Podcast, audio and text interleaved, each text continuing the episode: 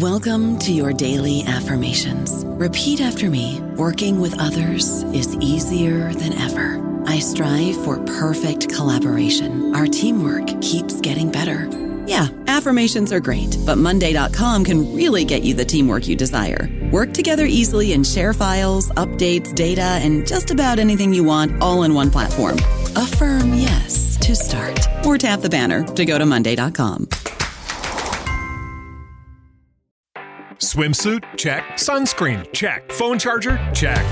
Don't forget to pack the 5 Hour Energy. It fits great in a pocket or carry on, and the alert feeling will help you arrive ready for anything. Now get 20% off when you use code 5HE Travel at 5hourenergy.com. Expires April 30th. One time use only, not valid with other discounts. Remember, visit 5hourenergy.com and use code 5HE Travel to save 20%. Hello, everybody. This is Marshall Poe. I'm the editor of the New Books Network, and I'd like to tell you that we have a new and improved website. It has two new features that we think you'll love. One of them is a vastly improved search engine so that when you type in keywords, you'll get a bunch of episodes really quick. The other is the ability to create a listener account. And in that listener account, you can save episodes for later listening. So you can create a kind of listening list. We think these features are neat and we think you'll enjoy them. Please visit the site today. Welcome to the New Books Network. Hello, everyone, and welcome back to New Books in History, a podcast show on the New Books Network. I'm Mark Klobas, your host for the channel. Today I'm speaking with Giles Tremlett, author of the book The International Brigades Fascism, Freedom, and the Spanish Civil War. Giles, welcome to the New Books Network. Well, thank you very much, and greetings from, uh, from Spain. I was wondering if you could start us off by telling our listeners something about yourself. Well, I'm a historian and a journalist. Uh, I'm British born, as I'm sure your readers, your listeners will tell from my accent, uh, but I'm also a Spanish national. And uh, I've spent the last uh, 30 years uh, here in Spain, mostly writing about uh, Spain, either in, in newspapers, particularly The Guardian and The Economist, or as a historian uh, in a series of books in which I've covered from the 15th century uh, onwards. Um, but this book is very much about uh, the 20th century and a subject that's really uh, very alive today. The Spaniards uh, still haven't really come to terms with uh, with the civil war of the 1930s and with the dictatorship that, that followed that. You, I was thinking that that comes across very well in the beginning of your book when you describe meeting some of the last survivors who had served in the international brigades. What was it that led you to write the book? Was it that that that sense that that these people were passing, or, or were you motivated by uh, other interests as well? Well, I think uh, uh, several things combined. One is that these people were really uh, just about to die out. I start off my book with uh, a character called Virgilio Fernandez del Real, who is um, uh, was a Mexican, came to stay with me uh, for a while a couple of years ago, and who sadly passed away shortly after that, aged 100 and um, and the other brigaders now have also all died, as far as we know. So in that sense, I felt it was time to write their history, but also for anyone who's been uh, who's interested in the Spanish Civil War, who's interested in the 20th century history of Spain. Uh, the International Brigades was such an amazing phenomenon at the time and are so prominent in people's minds that um, uh, it's really something that you know I felt I had to I wouldn't say uh, get out of the way, but it's something I had to I had to know fully about before I could uh, before I could go on any further. So uh, in many ways, this has been uh, an indulgence because it's something I wanted to do for a very long time, but also it was an opportunity to write what I hope for the moment anyway is the that the let's call it the definitive current history, um, because of course it can always be uh, um, uh, improved on by someone else later on. But anyway, a history of uh, a remarkable phenomenon, uh, a history that nobody's written for about thirty or forty years, and was badly in need of uh, of updating. and uh, and could be done very well thanks to um, you know the amount of archive material that's now that's now open. One of the things I was especially fascinated by as I read your book was the sheer diversity of the international brigades that you capture. I mean, the diversity was very well known. You you read about it in, in, in works like uh, Orwell's uh, you know famous memoir of of, of it uh, of the Spanish Civil War, but it, you really do capture that that sense of the diversity throughout the war, all these different people and, and, and, the causes they served. I was wondering if you could start us off by by talking a bit about uh, you know what were the international brigades and and and what you know how what was it that that led to the, their their involvement in, at the very start of the Spanish Civil War? What was going on in Spain, and and and why did these people uh, from you know very different places, very different backgrounds, you know, initially decide to join what you know the the you know this conflict against this uh, military uprising? Okay, so I think to, to, to set the scene, we have to remember that we're in 1930s Europe. Um, uh, there's a historian called Piers Brendon who's re- written a book called The Dark Valley, which I think the title itself sort of sums up very nicely the state of Europe in the 1930s, post the First World War, uh, post the great crash of the 1920s uh, in turmoil and disarray, and with um, uh, with fascism uh, on the march through uh, much of uh, of Europe, with um, um, democracies falling, fairly recent democracies uh, falling and going over to authoritarian governments, with communism having appeared really quite recently and uh, and a state of sort of tension in which I think everybody was, well, not everybody, but a lot of people were expecting another uh, world war, and the first war obviously was traumatic enough. So when in Spain in 1936 um, there's an uprising by reactionary generals led by um, Francisco Franco, who will become the dictator later on, to overthrow uh, Spain's very short lived experiment with democracy. It had only been a democracy for six years. Um, many people saw in what was happening a threat to democracy, uh, uh, but also uh, an expansion of the of the broader world of fascism and its allies and uh, especially since uh, Franco was supported by Hitler and by Mussolini, who sent troops, sent aeroplanes, sent pilots, uh, and were a very important part of his uh, of his war machine. So there was a feeling that this democracy had to be defended. There was also a feeling that actually Spain was the only place where you could go and fight uh, fascism. Um, and um, and so from the very beginning in July 1936, when uh, when the fighting starts with a failed coup, basically, um, um lots of international volunteers appear, and uh, some are already here in Spain. Uh, there's a remarkable event that's meant to take place meant to start on exactly the same day that the Civil War starts, which is known as the um, the People's Olympiad uh, in Barcelona. Uh, this was a, a, sort of rival Olympic Games uh, to the games that Hitler was about to hold in Berlin, which were meant to be a sort of massive propaganda exercise for the Nazis and for the the Aryan race. And um, and so this was an opportunity to do something. And as uh, Europe was also actually full of political exiles from Germany, from Italy, from other places, from authoritarian regimes in Poland and Hungary and other places, well, very quickly, a lot of people um, turned up just as volunteers, just coming on their own um, uh, and looking for something to join. Uh, what happens after a few months in October of 1936 is that rather than just being allowed to join random militia units, which are the ones that were set up to, to fight uh, Franco, who took most of the established army with him. Um, the international brigades per se were, were set up as an international unit, a place where volunteer fighters could go. Uh, and uh, it was organized basically by Comintern, by the International uh, Communist Organization.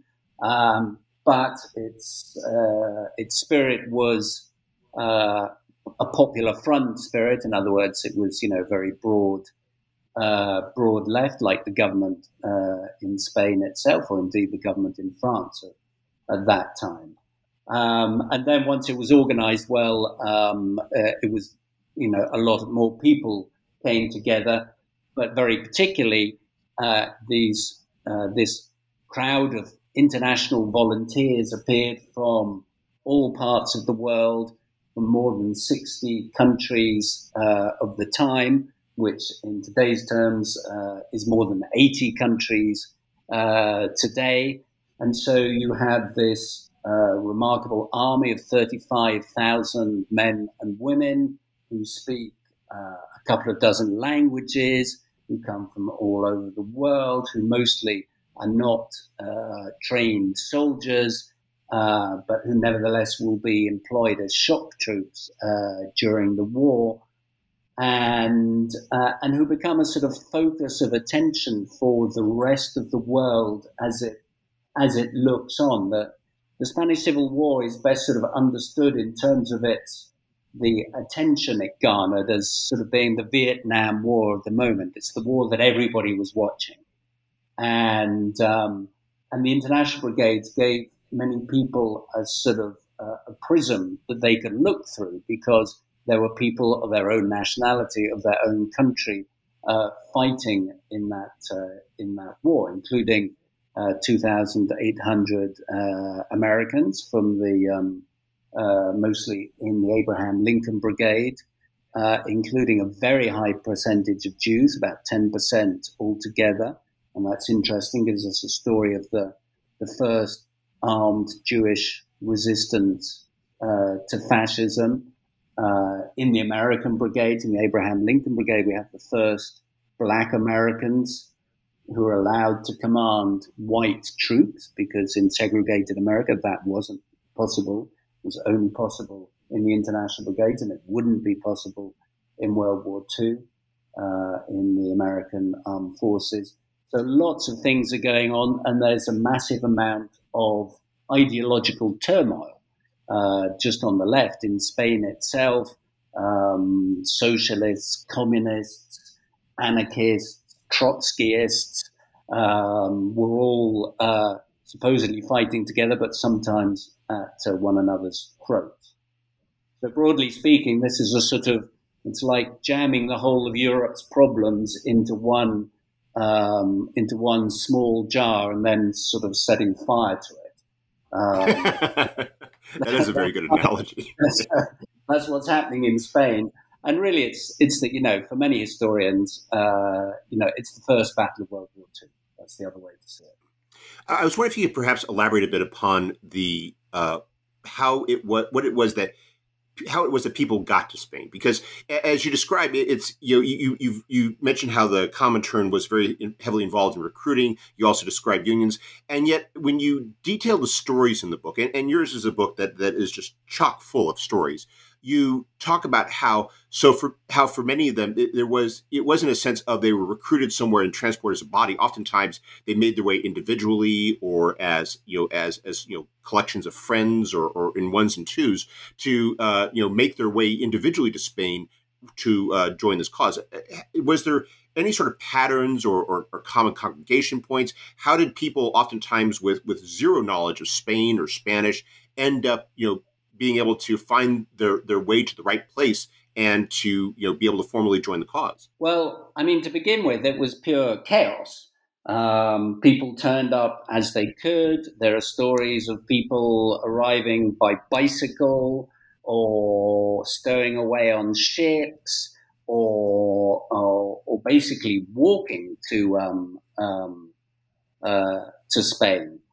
So, you know, some people it took weeks to, to get here. There are stories of people cycling from Denmark or coming from Poland and having to cross uh, rivers and um, and uh, uh, and sort of hitch rides on carts and things like that. Um, once we get uh, a formal form of organization from the Comintern, well, that changes. There's a sort of uh, there are a few agreed meeting places in Paris, uh, in Marseille, in France, and um, and then there's an established way of getting there, which is mostly by train, sometimes by boat. And, uh, and most volunteers remember that this sort of remarkable trip where they uh, are cheered as they go along uh, each tiny train station they had to stop at, and there are crowds of peasants throwing food at them or, or, or offering them wine or, or and cheering cheering them on. Um, that's before the frontier is cut because um, the rest of Europe and the United States decided that uh, foreign volunteers shouldn't be allowed into Spain. And at that stage, the borders were cut off. They were patrolled by a sort of international force, and people had to sneak over the Pyrenean mountains at night. And um, there are some magnificent descriptions of you know, making it to the top of the mountain at uh, at daybreak and seeing the the whole of Spain lying uh, beneath your feet. Hmm. Now, what you describe over the course of the book is is sort of an evolution of not just the war, but the experience of the international brigades. I, I was wondering if you could explain what their contribution was at the very beginning. Were they able to make an immediate impact? Uh, was there any was there any uh, awareness of the of the Republican leadership of, of any of the value of it? oh, at what point do they start making a, a, noticeable contribution to the course of the war? Well, they start making a noticeable contribution from the very beginning. Um, uh, and I'm talking now about the International Brigades as a formal unit. So they're formed in October, uh, uh, early in November. They're very poorly trained, very poorly armed, but they are rushed to Madrid, which is about to fall to Franco's forces um, to try and stop that from happening, and um, and they're remarkably effective. Um, uh, everybody expects Madrid to fall. In fact, Madrid uh, doesn't fall at all. It survives another uh, another two years, and in those first few uh, crucial battles, even though the international brigades are very rough and ready soldiers, they've had you know very little training their, their guns jam. Um, they don't really know what they're doing. They're actually uh, better than some of the um, the Spanish militia units, and um, and so they are hailed uh, almost immediately as the as the saviors of Madrid. Um, that's partly propaganda, and it's only uh, partially true, but but it certainly is true. They're part of uh, this force that, that saves Madrid. They're not all of it by any means, and there are lots of uh, Spaniards obviously uh, fighting as well. But yes, they're remarkably effective uh, right from the beginning. In fact, I think their most effective moments are uh, over that those first months or the first year of their um, of their existence, where they go into battle um, uh, often sort of naively convinced that uh, as individuals, and this is a narrative history, so I'm telling uh, lots of individual stories, and they are you know naively convinced that their sort of ideological righteousness will allow them to win and possibly um, protect them from bullets coming from the other side, which is tragic and explains why so many of them died because. Um, you know, one in five uh, died in Spain, and uh, another one in five uh, were wounded or injured, and, uh, and and another unknown number went missing. So you know, it was a real sacrifice in that sense. Now we you've the title of your book is the International Brigades, and you refer to them as brigades. But one of the things that your book makes clear is that is that thinking of them as a brigade as a formal military unit with all of the you know regimentation organization that that implies is uh, is is a misnomer. That that it, it's it's far more uh, chaotic. It's it, it's it's far more fractured, and I found it fascinating because as you explain it, it really does reflect that point that you make early in the book that the only thing that that united all these people was the, their shared anti-fascism. That you're talking about groups that you know, but for the fact they were fighting the fascists, might have been fighting each other. Indeed. Um, I mean, uh, one, one of the characters who appears in the book is George Orwell, and he's there not so much, not because he joins the International Brigade. He doesn't. He goes to Spain. Uh, he comes to Spain and fights, but joins a sort of rival militia group that's Trotskyist, that's not liked by the Communist Party, um, and um, and famously writes homage to Catalonia when uh, he finds himself in uh, uh, a moment in Barcelona when the, these two sides, the Trotskyists and the and the communists, are shooting at it at, at one another, and um, uh, and bizarrely, uh, George Orwell had actually gone to Barcelona because he was fed up with the group he was in, and he was about he wanted to join the international brigades, and had he arrived uh, a month earlier and been able to join the brigades, well, he probably would have been sitting on the opposite roof, pointing his gun in the opposite uh, direction. Um, so that's a, uh, the, the, the Orwell experience is uh, is part of what we know about the, the Spanish Civil War, about the infighting uh, on the Republican side and that was very damaging. It was very, very damaging to their to their war effort, and uh, and it made it very difficult to um, to coordinate everything. That said, um, within the brigades, um, there was a certain amount of paranoia, um, but mostly at the top amongst those who had who had uh, sort of who were beginning to live uh, Stalinism in a in a very sort of direct senior communist sort of a way, but at, at a lower level, it was simply you know a group of people, mostly working class. I mean, we know about the poets and the writers, um, but really mostly working class, uh, very varied opinions. Um, uh, you know, fighting together, shoulder to shoulder, and um, and for most of them as individuals, it's a it's a remarkable experience. The, as a phenomenon, it was very strange for observers too, who tried to get their get their head around the idea of this sort of transnational army when there'd last been a, a massive volunteer army like this, and and the only people at the time they could compare with were the Crusades from the early from the early Middle Ages. Nowadays, you might point to ISIS, for example, or Al Qaeda, and say, well, that's a sort of transnational um, um, volunteer army. Um, but um, at the time, it was remarkable. Funny enough, I was reading uh, Hannah Arendt the other day on totalitarianism, and uh, and there they were. They appear in there as well, and she's saying, no, no, the the, the international brigades were quite frightening for a lot of governments because. Uh, um, precisely because they were international. They didn't fit any sort of easy category. And as a result, governments in uh, liberal democracies didn't know whether to treat them as a good thing or a bad thing, whether they were you know, defending democracy or whether they were a threat to democracy.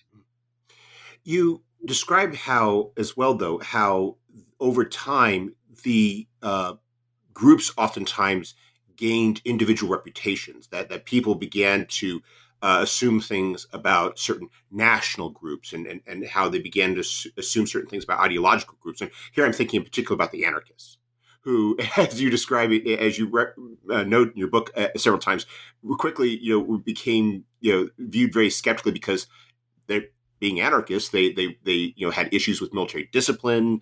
Uh, they they weren't seen as very reliable. H- how did all that play out within the brigades, and, and, and how did that uh, and and how was that defined by their action on the battlefield?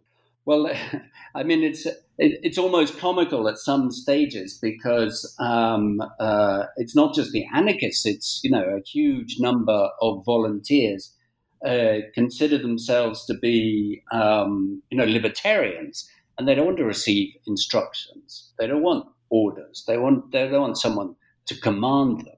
And um, and all those things, unfortunately, are necessary in in armies. And you see people, uh, you know, having trouble with getting their their heads around around this particular idea. You know, they're writing in their diaries saying, you know, I didn't come here to be bossed around by some you know by some officer you know that's what that's what our enemy does that's the sort of you know that's the uh, the manager against the worker or the or the foreman against again against the workers. That's not you know that's not the kind of war I signed up for. Well, you know, unfortunately, you know that's the kind of war everyone signs up for because um, you know if there isn't military discipline and command and and things like that, you're a fairly useless uh, military unit. And so within the brigades, you know, heads had to be banged together, and people really had to be, you know, forced into um, into uh, obeying uh, or observing some kind of discipline. And there were anarchists in the brigade, especially amongst the Italians. Um, but there were also anarchist units uh, out in the Republican Army, and uh, and some uh, brigaders actually left the international brigades to go and join those anarchist units, which were sometimes good but often unreliable uh, for the very same reasons that I've just uh, that I've just pointed out. So uh, you know, it was a very hard thing to do to, to to come to fight for freedom, and the first thing you have to do is give up your personal freedom, um, and that's that's what joining an army is. And uh, your personal and the personal freedom that you give up is not just you know having to obey orders. It's also you can't leave. If you leave, you're a deserter and um, you know you've signed up to an army, and deserters get shot, and in some cases, in the international brigades, uh, deserters did get shot. I don't know about you, but I'm very busy and I don't have a lot of time to cook. That's why I subscribe to Factor. Eating better is easy with Factor's delicious, ready to eat meals. Every fresh, never frozen meal is chef crafted, dietitian approved, and ready to go in just two minutes. You'll have over 35 different options to choose from every week, including Calorie Smart, Protein Plus, and Keto. These are two minute meals. Factor meals are ready to eat and heat, so there's no prepping, cooking, or cleanup needed. They're flexible for your schedule. Get as much or as little as you need by choosing your meals every week. Factor is the perfect solution if you're looking for fast, premium options with no cooking required. Sign up and save. We've done the math, and this is important. Factor is less expensive than takeout, and every meal is dietitian approved to be nutritious and delicious. Head to factormeals.com slash NBN50 and use code NBN50 to get 50% off. That's code NBN50 at factormeals.com slash NBN50 to get 50% off. That was another of the themes that I was seeing over the course of the book, which is how as the war goes on, there is a for lack of a better word, regularization that takes place. That over time, you have discipline uh, increasingly asserting itself. Uh, you you have a, a greater degree of, of, centralization. I was thinking also as well in how you describe the role of women. How at, we, at the very beginning with with the coup uh, and you had the People's Olympiad there, you had a lot of women athletes and journalists who were uh, you know eager to join. They, they they were and they weren't just joining to serve in traditional women's roles; they were there to fight. And how over time, as the war continued, you began to see that greater control asserted. A lot of those women lost those roles. And they began to become more of the traditional roles. But you, you described women were still very prevalent in among the ranks of the international brigaders in the way that they had not been in previous wars. Yes, well, right to begin with, um, you know, anybody was welcome uh, who wanted to, you know, pick up a weapon and defend and defend the republic. And there were lots of, uh, uh, uh of foreign women who wanted to do that, uh, especially those who were already living uh, in Barcelona or in Madrid. And um, so the first British fighter to lose her life or to lose a life in in Spain is an artist, Felicia Browne, uh, who dies when she goes on a behind the lines mission before the brigades have even been formed. This is in the in the early days. Uh, there's a famous Dutch machine gunner called Fanny Schoonheyt, um, uh, who you know knew how to shoot when most people who were joining the militias uh, didn't actually know know how to shoot. She came from a sort of middle class Dutch background and have been taught to um, to shoot uh, uh, as a sport. Um, and so, to begin with, you do get uh, these remarkable women going into the into the front line, fighting, uh, dying, um, and uh, and in fact, many of the sort of most iconic images of the Spanish Civil War are of women uh, bearing arms. Um, there are some marvelous photographs. But what actually happens is that within about six months, the Republican side has decided it doesn't want women in the front line, and so they're all withdrawn. And um, and by the time the brigades are formed and functioning, that means that uh, the women who join them are largely uh, working as um, um, or as doctors and nur- or nurses or in sort of what we might call support roles. Uh, there's one, uh, one of the few who makes it to the front is an American woman, Evelyn Hutchins, who um, who famously uh, drives trucks and, and ambulances too, I think. Um, but otherwise, they're mostly uh, nurses like Salaria Kea, who was a black American nurse, the only black American nurse. Um, and um, but still, there are hundreds of them. There's, uh, you know, people are still counting the international brigades. We don't know exact numbers, but between 800 and 1,000 women uh, are there and um, uh, and play their part. You describe as a factor in, in, in, how they eventually were, you know, pulled out of those combat roles a, a, lot of traditional attitudes, even among the Spanish Republicans. And that gets to another uh, aspect of your book that I thought was very interesting, which was the attitude of the of many of the brigaders towards their Republican Spanish Republican comrades. As you described, that they weren't always too happy with the people that they were ostensibly fighting for. That they oftentimes got very frustrated at the fact that they wanted to fight a particular type of war, and they found that the Spanish Republicans were fighting a very Republican type of war. I was wondering if perhaps elaborate upon some of those attitudes that that that developed it, and and and, and how uh, maybe their uh, views of the the what they were fighting for in terms of Spain changed over time. Well, I mean, there's several. I mean, there's a massive cultural shock going on. Obviously, for all the volunteers, it's the 1930s. Most people haven't travelled in their in their lives outside their their own country, so they they start off with this sort of dual cultural shock. One is that they're in Spain, a country where they don't speak the language, where they don't understand the the Moors. Um, uh, and uh, but also they're with a group of you know fellow volunteers who are from all over the world whose cultures they also don't uh, necessarily understand.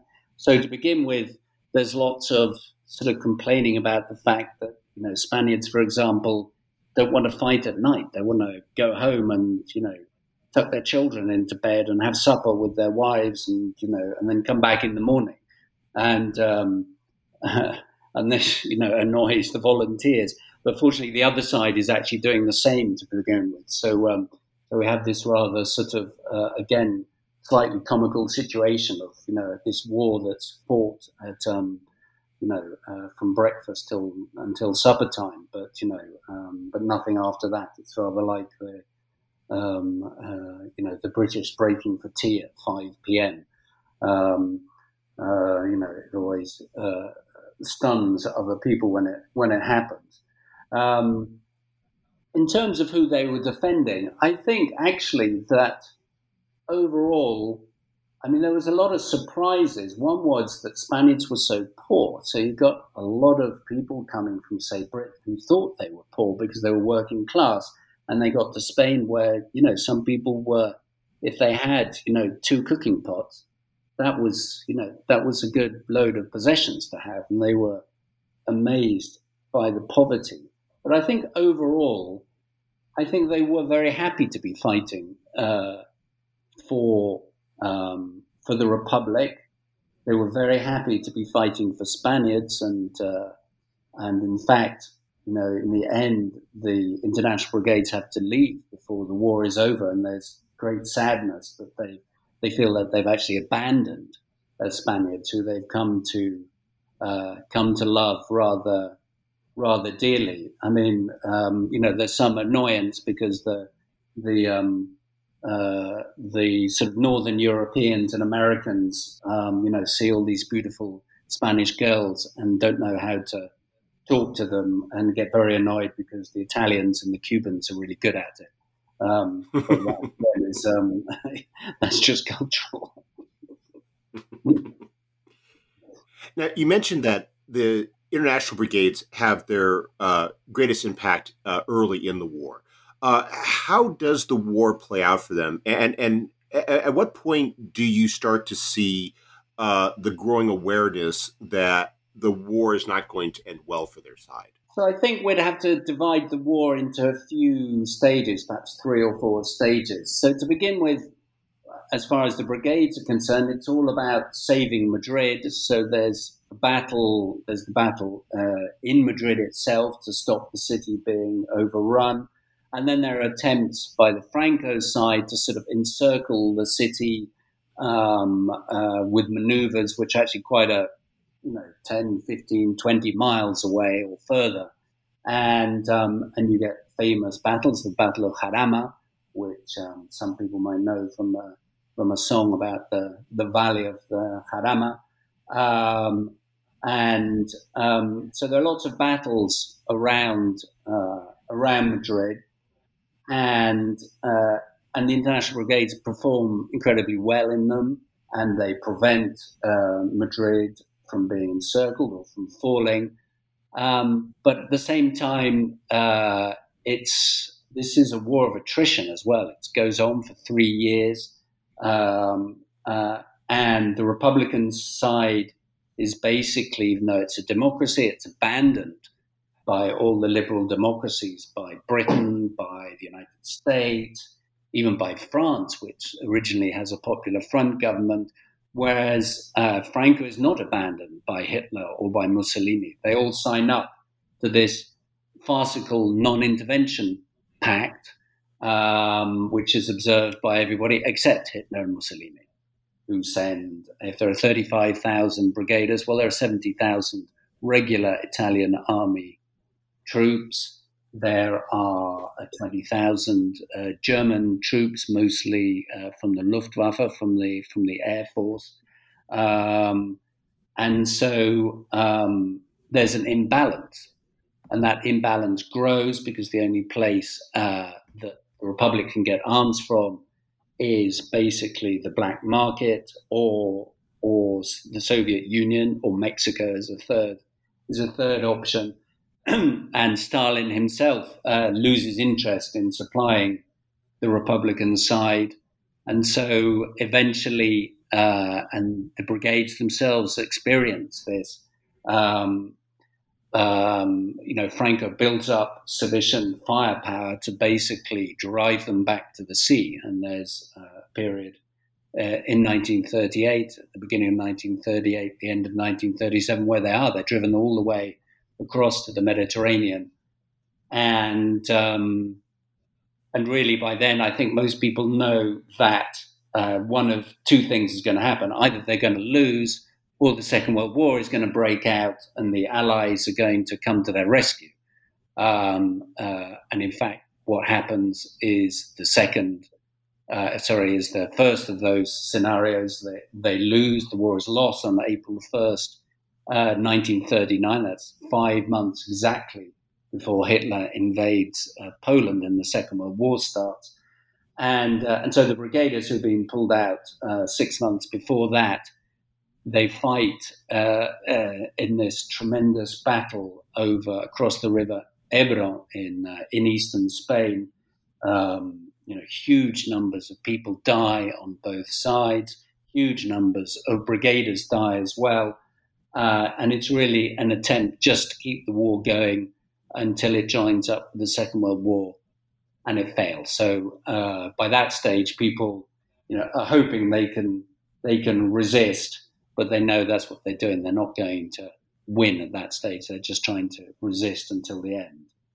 Um, so that's what that's that's the very sad tale, if you want, of the um, of the Republic and of the international brigades in the in the war and that ends the story of the republic and of the war and of the brigades but it doesn't as you go on to demonstrate, it doesn't end the story of the brigaders themselves. I was wondering if you could perhaps speak to the legacy that you described for them. I mean, what what did they the survivors take from the experience? How did it shape events like the Second World War, and and, and how did that continue to be processed after the war into the 1950s and 60s and down to the present day? Well, because we're dealing with a uh, an international group of people from 60 different countries, we almost get sort of 60 different national stories about about what happens. But in the broadest sense, for the brigaders who see what they're doing as an anti-fascist fight, the Second World War is actually just the continuation of that fight, and uh, and they actually play a remarkable role in that because um, uh, they uh, are very active in the resistance in France the first shootings of Germans in occupied France, for example, are carried out uh, by former uh, by former brigaders. Anyone who knows Paris and looks at the um, at the metro map, at the subway map, will see there's a stop called Colonel Fabien. Well, he was an international uh, an international brigader. Uh, who was the first person to uh, shoot a German officer in Paris uh, and is a resistance hero. Likewise, in Italy, um, uh, many of the partisan armies are led by brigaders. In Yugoslavia, especially, all of Marshal Tito's armies are led by by international brigaders, and um, and then in the uh, in the U.S. Army or in the British Army, well, lots of them sign on as well. I have to say though, they're looked on uh, kind of suspiciously to begin with, and some of them aren't allowed to join because they're because they're communists or because they're considered uh, uh, far too um, left wing. And um, but anyway, most of them uh, managed to do to do to do some fighting. Obviously, uh, you know, black Americans who were who had been serving as officers over um, white troops suddenly found themselves again uh, to be serving as just ordinary soldiers or sailors um, with no no possibility to command or even to use their experience, um, which was a, a sorry waste of, uh, of, of, talent and uh, and and experience. But the end of World War II sees the defeat of fascism, and that for them is a victory.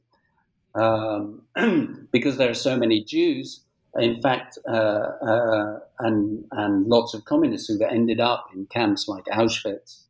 Um, they're also uh, the people who lead the sort of internal um, resistance in the final days against the uh, German uh, camp guards. Um, so there's this feeling that they've that they've done their bit, that they um, you know that they started off fighting fascism before everybody else realized suddenly, aha, yes, you're right you know, we do have to fight fascism. And this is one of their points. You know, they, to begin with, were saying fascism has to be fought with arms, and everybody's saying, no, no, no, no, no, no, you're wrong, you're wrong, you're wrong. And then suddenly, uh, five months after the Spanish Civil War, it's like, oh gosh, you're right. You know, we've, we've got to do this. Um, so, in that sense, they feel you know vindicated uh, for what they've done. Uh, they've done in Spain. Um, um, but the Cold War comes along, and suddenly many of them in the West are on the wrong side again. They're looked down upon um, as uh, one of the expressions is as premature anti-fascists, um, which is a, a, strange concept if you if you think about it. And um, but then there's another uh, bizarre and you know not so wonderful story about what happens to the international brigaders who are from Eastern Europe, in other words, whose countries are behind the Iron Curtain. As many of them are communists, uh, you know, the Russians see them as reliable people to uh, to set up the new regimes in Poland and East Germany and Hungary and Bulgaria and Albania and uh, uh, and everywhere else, and they get very senior positions. Um, you know, we have prime ministers. There are two effective prime ministers of of East Germany. Um, there are lots of ministers, there are lots of generals, especially in Yugoslavia. It seems the entire army is run by, by brigaders. And of course, their speciality is security, and that also means policing. And in the and in the, you know behind the Iron Curtain, we know what that means. And so, the founders of one of the most infamous secret police forces in the world, which is the German Stasi, the founder is an international brigade general, and for uh, virtually the entire lifetime of the Stasi, it is run by international brigade veterans. So, um, you know, the story is it, it is not all wonderful and wondrous in, in in in that sense, not at all. You know, some of them become hardcore Stalinists, but then again, uh, in the east behind the Iron Curtain, some of them also fall victim to purges precisely because they've been in the international brigade and therefore they have supposedly uh, been exposed to Trotskyism or to um, or to what becomes known as Titoism because Yugoslavia, uh, General um, Marshal Tito breaks from the Iron Curtain bloc from the Soviet bloc, and so anyone who's been hanging out with Yugoslavs is suddenly suspicious. So there are some, you know, ghastly show trials in uh, in Czechoslovakia and Hungary, uh, in which you know former brigaders, you know, um, are forced to admit to sins that they never committed and are shot or hung or imprisoned. That's one of the things that I, I yeah. At, by the end of your book, I was appreciating, which was how a lot of that gets lost. I, I mean, it, I'm McCarthy, the McCarthy period, they, they do uh, single out uh, service the international brigades as uh, as as something to be concerned about. You don't get as much though about how this this legacy that you see in Eastern Europe of you know these people having this long uh, you know careers in government and how so much of that begins or is propelled by their service you know in these international brigades in the 1930s how this has this this service has this long impact that we don't appreciate, but you know, really extends over the course of the remainder of the 20th century.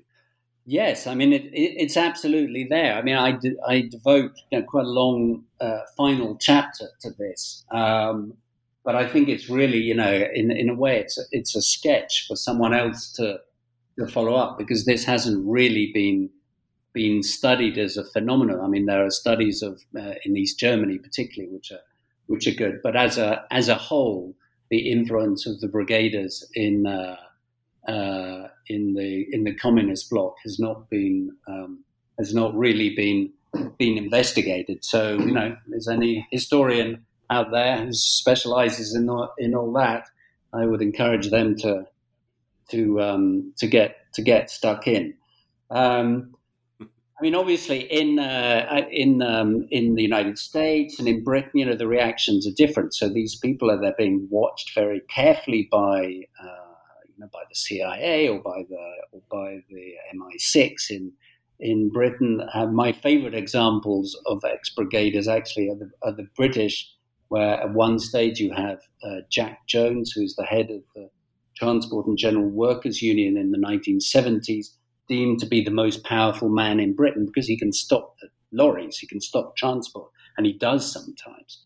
Um, and it's a period of strikes and and and uh, uh, and you know quite a terrible time in, in British history. And at the same time, um, another brigader, um, Alfred Sherman, has become uh, the sort of free market guru to this young female politician up and coming called Margaret Thatcher. And so you have these two, you know, international brigaders uh, on opposite sides of the of the battle lines in Britain. But I have to say they would turn up together to the um, uh, to the memorial services and the um, you know and the remembrance uh, events, and uh, and Alfred Sherman never regretted um, uh, fighting in the international Brigade, though he did regret that he had flirted with communism at one stage, but he still thought that you know that he'd fought on the right side, which is not which is something that Ronald Reagan in his day uh, uh, said was not true. He said that, you know that the international brigades, that specifically the Abraham Lincoln Brigade, had fought on the wrong side, um, which is a fairly remarkable take. Well, we've taken up a lot of your time, but before we go, could you tell us what you're working on now? So I've just uh, I just finished a short history of Spain from you know prehistory to yesterday, which has been quite a challenge and is uh, but has been uh, immensely sort of satisfying. Uh, certainly filled in you know a lot of holes in my in my knowledge, and I'm about to embark on another book, which will be about General Franco and Francoism, and um, I'm not entirely sure what shape it will take, but um, you know, Franco went on to rule as dictator for uh, 36 years. He died in his bed in 1975. So he's very much, you know, the the the big personality of 20th century Spain, and uh, and a remarkable survivor from the, that group of sort of right wing dictators who appeared in the 1930s. Um, you know, he's the he's the most successful one, basically. And so I'm intrigued to work out why that was, you know, whether this was a specifically Spanish thing, whether it's down to his personality, um, whether he just got lucky, um, you know, how much violence and terror had to do with it. Um, and, uh, and that's very interesting too. Well, uh, perhaps when you finish it, we could have you uh, back on the New Books Network to talk about it. Well, that would be lovely. That would be lovely. In the meantime, if people want to read this book, it's uh, it's narrative history, so it's full of you know interesting stories. I'm not sure one can really do it justice uh, on a on a podcast without going into all the individual stories, but we really would be here for hours if we had to do that. Well, maybe we could end by asking you: Is there one story in particular that really stood out for you as being a uh, you know uh, that, that, particularly was interesting or, or was a, a revelation for you that you want to share? Well, I think I mean there are many of them. I would say there's one incident that really uh, amazes me, which is uh, when a, a, a, deserter, a Dutch deserter, is caught and uh, and asks to be shot because um, because he feels that's the only honourable end to uh, to a brigadier's life, and, and considers that yes, he has actually done wrong, where clearly he's actually in a state of um, uh, of shell shock, um, and that sort of speaks to the kind of remarkable idealism that kind of underlied what people were were doing, and um, but apart from that, it really is you know it's a choral story. It's thirty five thousand individuals, um, uh, you know, doing things, doing this remarkable um, uh, thing together. So I think um, I'll let people read the book and decide for themselves who they who they find most amazing. Uh, and, and, on that note, thank you very much for taking some time to speak with us, Strauss. I hope you have a wonderful day. Mark, thank you very much indeed.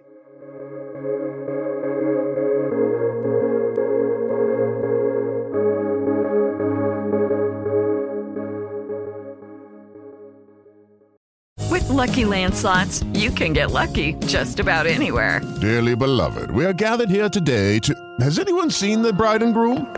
Sorry, sorry, we're here. We were getting lucky in the limo and we lost track of time. No, Lucky Land Casino, with cash prizes that add up quicker than a guest registry. In that case, I pronounce you lucky. Play for free at LuckyLandSlots.com. Daily bonuses are waiting. No purchase necessary. Void where prohibited by law. 18 plus. Terms and conditions apply. See website for details.